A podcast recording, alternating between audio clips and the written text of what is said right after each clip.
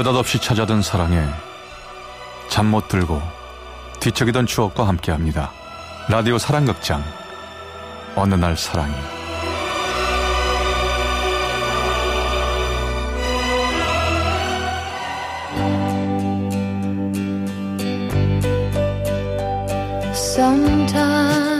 어느 날 사랑이 제 488화 다 큰 어른들의 연애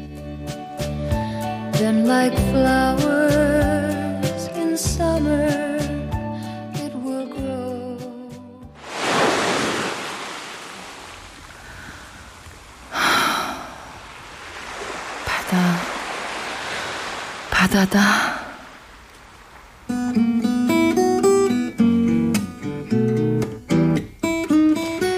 무작정 내려온 제주도였습니다.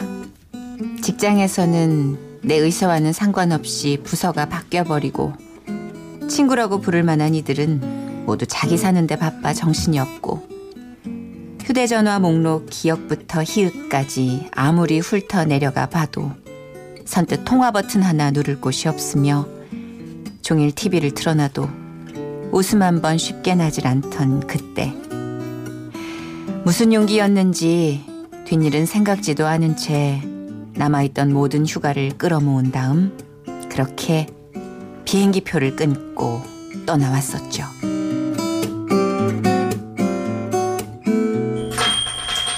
어서 오세요. 혼자십니까? 아, 네, 저 혼자도 되죠. 아, 그럼요. 예, 이쪽으로 앉으세요. 숙소에서 멀지 않은 곳에 있던 작은 식당 겸 선술집이었습니다. 별도의 테이블 없이 요리하는 곳과 마주한 바 형식의 노인 의자라고는 10개도 채 안 되는 혼자 있기에 딱인 공간이었죠. 음식은 괜찮으세요? 음, 네, 어, 맛있네요. 아이, 무엇보다 가게가 아늑하고 따뜻해요. 아, 제가 오늘 너무 찬바람을 많이 맞아 그런가. 그러게요. 어느새 그런 계절이네요. 그렇게 덥더니만, 그죠? 네. 바다 갔었거든요. 근데 막 뭔가 쓸쓸하고 그랬는데 여기 들어오니까, 어, 어머, 제가 쓸데없이 말을 너무 많이 했어요. 아, 죄송합니다. 아 닙니다. 예. 여기 오신 손님들 대부분 그러세요. 예. 밥 먹고 술 마시러 온다기보다는 뭐 이렇게 얘기하러 많이 오시죠. 혼자 여행하다 보면 누구랑 얘기할 일이 거의 없잖아요. 그러고 보니까 저도 오늘 길 물어볼 때 말고는 말을 한 적이 거의 없네요. 아, 며칠 더 계실 예정이면 오름도 한번 가보세요. 오름요? 네. 낮은 봉우리들인데 바다하고는 또 다른 느낌이에요. 아, 맞다. 그 오름 사진들 전시해둔 갤러리도 있다고 들었는데 저희 가게 단골인 분이 종종 그 얘기 하셨거든요. 시간 되시면 하여튼 거기도 들러보셔도 좋습니다.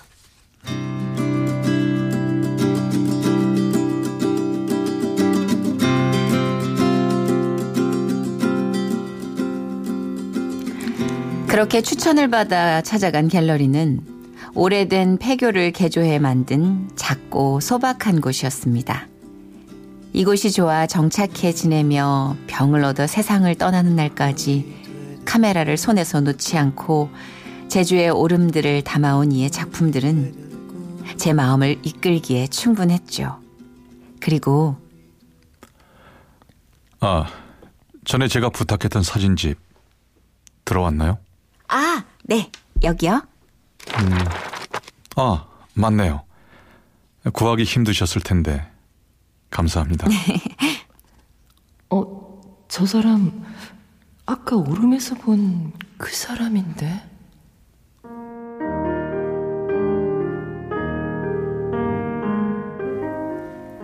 갤러리에 가기 전 들렀던 오름. 숨이 턱까지 차도록 걷고 또 걷던 그 길에서 사진을 찍고 있던 그 사람을 보았습니다. 둘 혹은 서너씩 무리를 지어 다니는 이들 가운데 묵묵히 카메라만 들여다보고 있던 모습이 인상적이라 기억에 남았거든요. 저 사람도 혼자 여행 왔나 보네. 아, 카메라 엄청 좋아 보인다. 처음 봤을 땐 딱 그 정도의 느낌. 두 번째 갤러리에서 봤을 땐, 아, 이곳에 꽤 오래 있었나 보다. 아니, 혹시 여기 사는 사람인가? 하는 생각. 그렇게 그저 스쳐 지나가는 인연인 줄만 알았는데 어서 오세요. 어, 아이고 또 오셨네. 네. 어, 어, 어? 다시 찾은 그 심야 식당에서 또다시 마주치게 된 겁니다. 우와 신기하다. 그러니까 오전에 오름에서 보고 오후엔 갤러리에서 보고 저녁에는 여기서 이렇게 또 만나는 거네요. 아니, 그러니까요. 아이, 근데 그쪽도 저 보셨을 거라고는 생각 못 했어요. 특히 오름에선 사람들도 꽤 많았는데. 혼자인 사람은 그리 많지 않으니까요. 아, 아, 그러셨구나. 아, 저 제가 어제 말씀드렸던 그 손님이 바로 이분이에요. 네? 아, 아, 그 갤러리 추천하셨다는. 네네. 우재 씨 여전히 거기 자주 찾는구나. 거기 사진들 이쯤 되면 다 외우겠는데. 아, 그냥 갈 때마다 다르게 보여서요. 그렇더라고요. 내 기분에 따라서 어느 날은 사진이 따뜻하게 보이고 또 어느 날은 괜히 쓸쓸하게도 보이고. 아, 그런 거군요. 내 기분에 따라서. 아, 그쪽은 아, 가만 있어 보자. 그 성함을 먼저 여쭤보는 게 낫겠네요. 아, 네. 전 한설아라고 합니다. 저기 그쪽은 네, 우재 씨. 김우재입니다. 어, 설아 씨는 어땠어요? 갤러리의 사진들. 아, 전 그 작가분 다큐멘터리를 먼저 봐서 그런지 좀 뭔가 좀 슬펐어요. 어, 슬펐다라. 그럼 우재 씨 말대로라면 설아 씨 지금 기분이 슬픈 건가? 아, 제가 괜한 걸 물어보는 건가요? 아니요, 아니요. 그런 건 아니고 지금 제 마음이 어떤지 생각을 좀 해보는 건데, 음, 슬펐으면 좋겠네요. 어? 네? 아니, 저 그런 거 있잖아요. 예, 슬픈 것도 모르겠고, 기쁜 것도 모르겠고, 뭐 언젠가부터 좀 그렇더라고요. 이제 그런 감정이 좀 더 그립기도 하고. 아, 아, 참 제가 무뎌지는 거죠. 네? 닳고 갈아져서 무뎌지는 거. 그런 거요.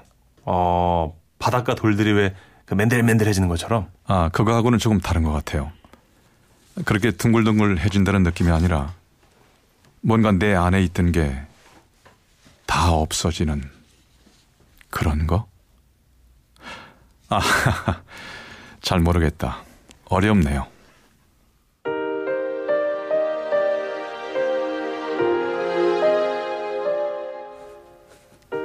아는 것이라곤 이름 석자뿐인 그날 처음 보는 사람과 그렇게 어렵고도 모호한 이야기들을 잘도 나눴습니다.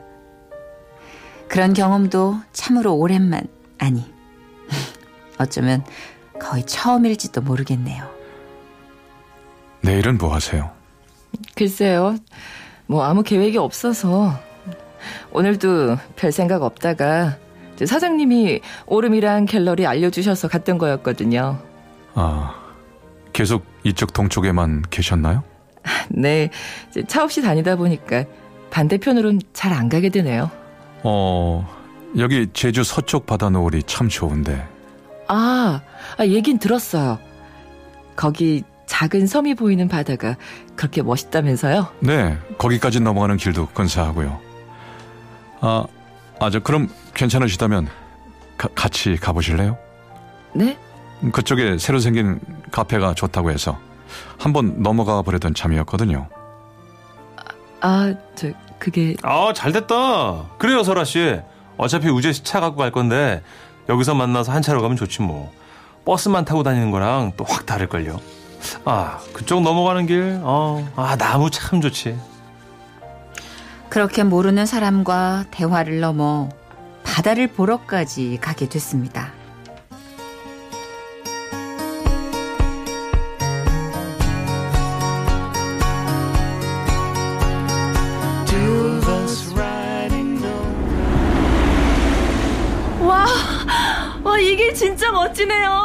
그렇죠. 저도 좋아하는 길입니다. 저길 끝 좀 보세요. 어머, 이, 이제 오르막인가 봐요. 길이 막 하늘로 향해 있는 것 같아요. 구름 끝에 걸린 것 같아요. 아, 저기 왼쪽 하늘도 봐요. 슬슬 색이 바뀌는데요? 어, 정말. 와, 노을 시작되나 봐요. 세상에. 진짜 하늘이 핑크색이에요. 아, 해 떨어지기 전에 얼른 도착해야겠는데요. 자, 그럼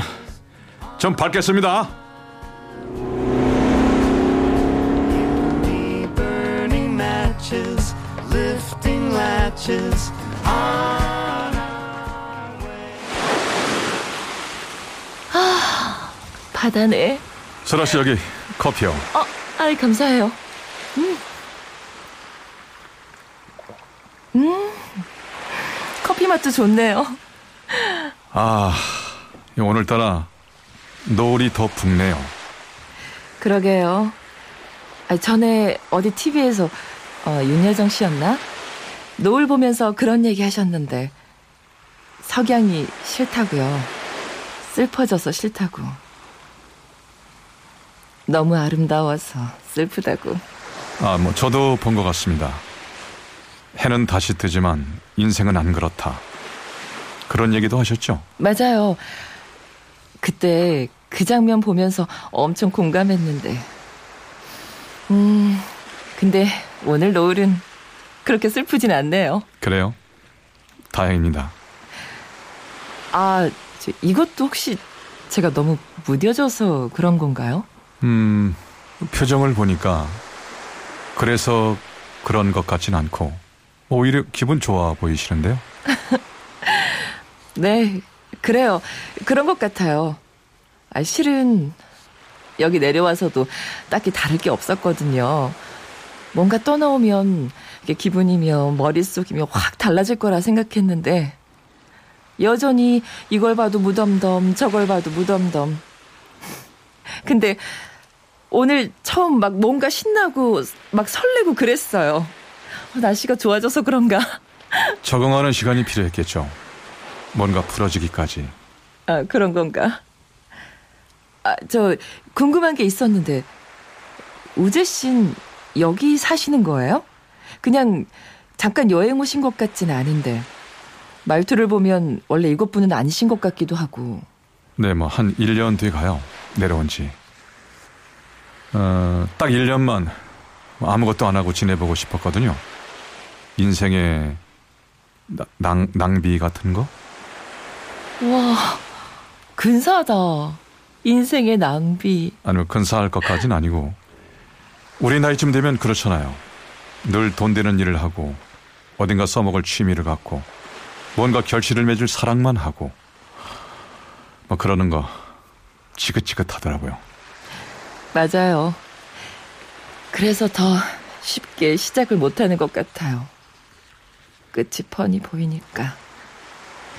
안 될 것 같은 일에 도박을 걸기엔 이미 아는 게 너무 많아졌어요.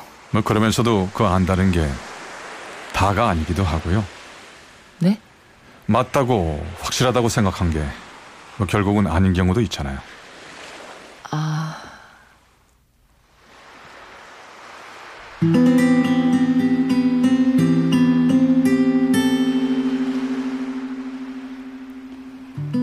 얘기를 들어보니 그 사람은 과거에 한 차례 결혼 생활에 실패를 겪었다고 합니다. 비슷한 시기에 그동안 해오던 일에도 회의를 느끼게 됐고, 내가 정하고 걸어온 길들이 모두 잘못된 방향임을 깨닫게 됐을 때, 모든 걸 접고 잠시 이곳으로 내려온 거죠. 해가 지려나 봐요. 그렇네요. 이제 곧 사라지겠네요. 그래도 여전히 하늘은 붉네요. 원래 노을은 해가 다 지고 나서 더 붉은 법이죠. 사진도 그때가 더 잘 나오고요.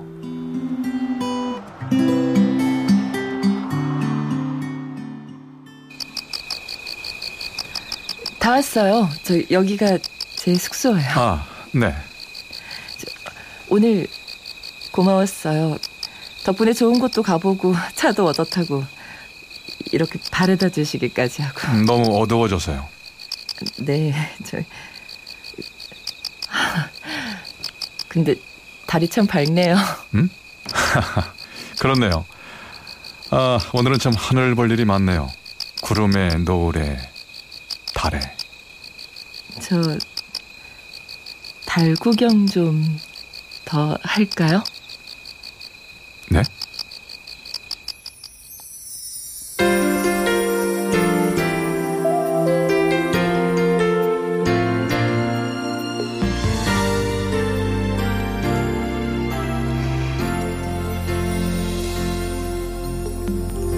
어디서 그런 용기가 났는지 모르겠어요.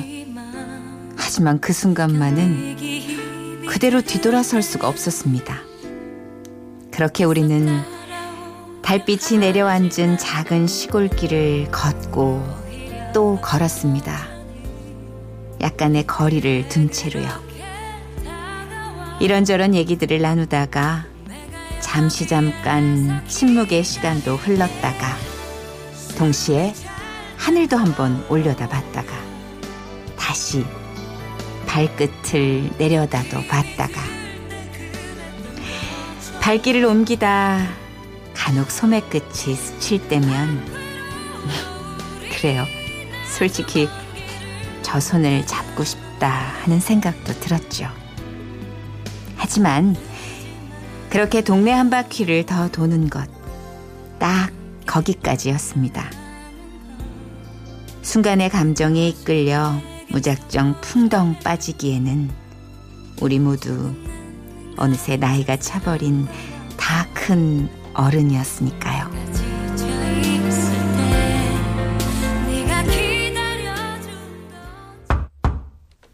계세요? 어, 설아 씨. 아, 오늘 올라가는 거예요? 네. 아, 저, 아직 오픈 시간 전이라 안 계시면 어쩌나 했는데. 아, 아, 미리 준비하고 있었죠. 아, 근데 아쉬워서 어쩌나. 어떻게 좋은 여행 되셨고요? 네. 덕분에요. 네. 저, 그리고, 저, 이거, 에, 뭐예요, 이거? 저, 그, 우재 씨, 혹시 여기 오게 되면 좀 전해주시겠어요? 어, 예, 예. 아, 근데 왜 직접 주지 않고? 뭐, 연락처도 딱히 모르고 해서 부탁 좀 드릴게요.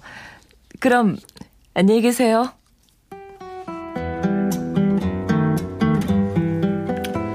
흔한 전화번호 교환조차 하지 않은 채 그렇게 돌아섰지만 그날 밤 내내 지워지지 않던 광경이 있었습니다. 해가 넘어가도록 오래오래 붉게 물들어 있던 하늘. 매일 지는 태양도 저렇게 강렬한 무언가를 남겨놓고 사라지는데 이토록 무미건조하게 흘려보내는 시간이 좀 아쉽다는 생각이 들더라고요.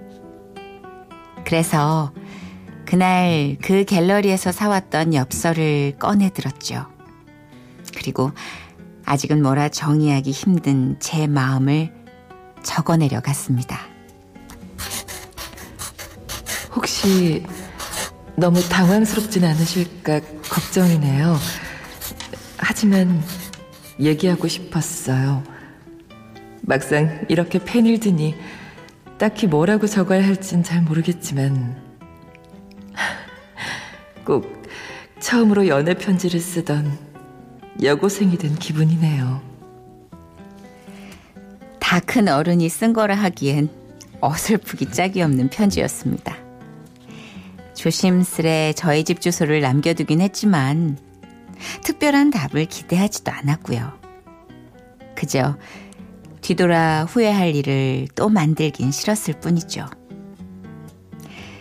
그리고 다시 제자리로 돌아와 일상을 보내던 어느 날 제주 하늘빛을 닮은 파란색 편지 봉투가 하나 도착했습니다. 저 역시 이런 편지를 써보는 게 얼마 만인지 모르겠습니다. 실은 설아 씨에게 전해줄 것이 있어요. 그날 오름에서 설아 씨를 처음 본 날 무심코 찍었던 사진들 속에 설아 씨가 담겨 있더라고요. 뒤늦게 인화를 하고서야 발견했습니다.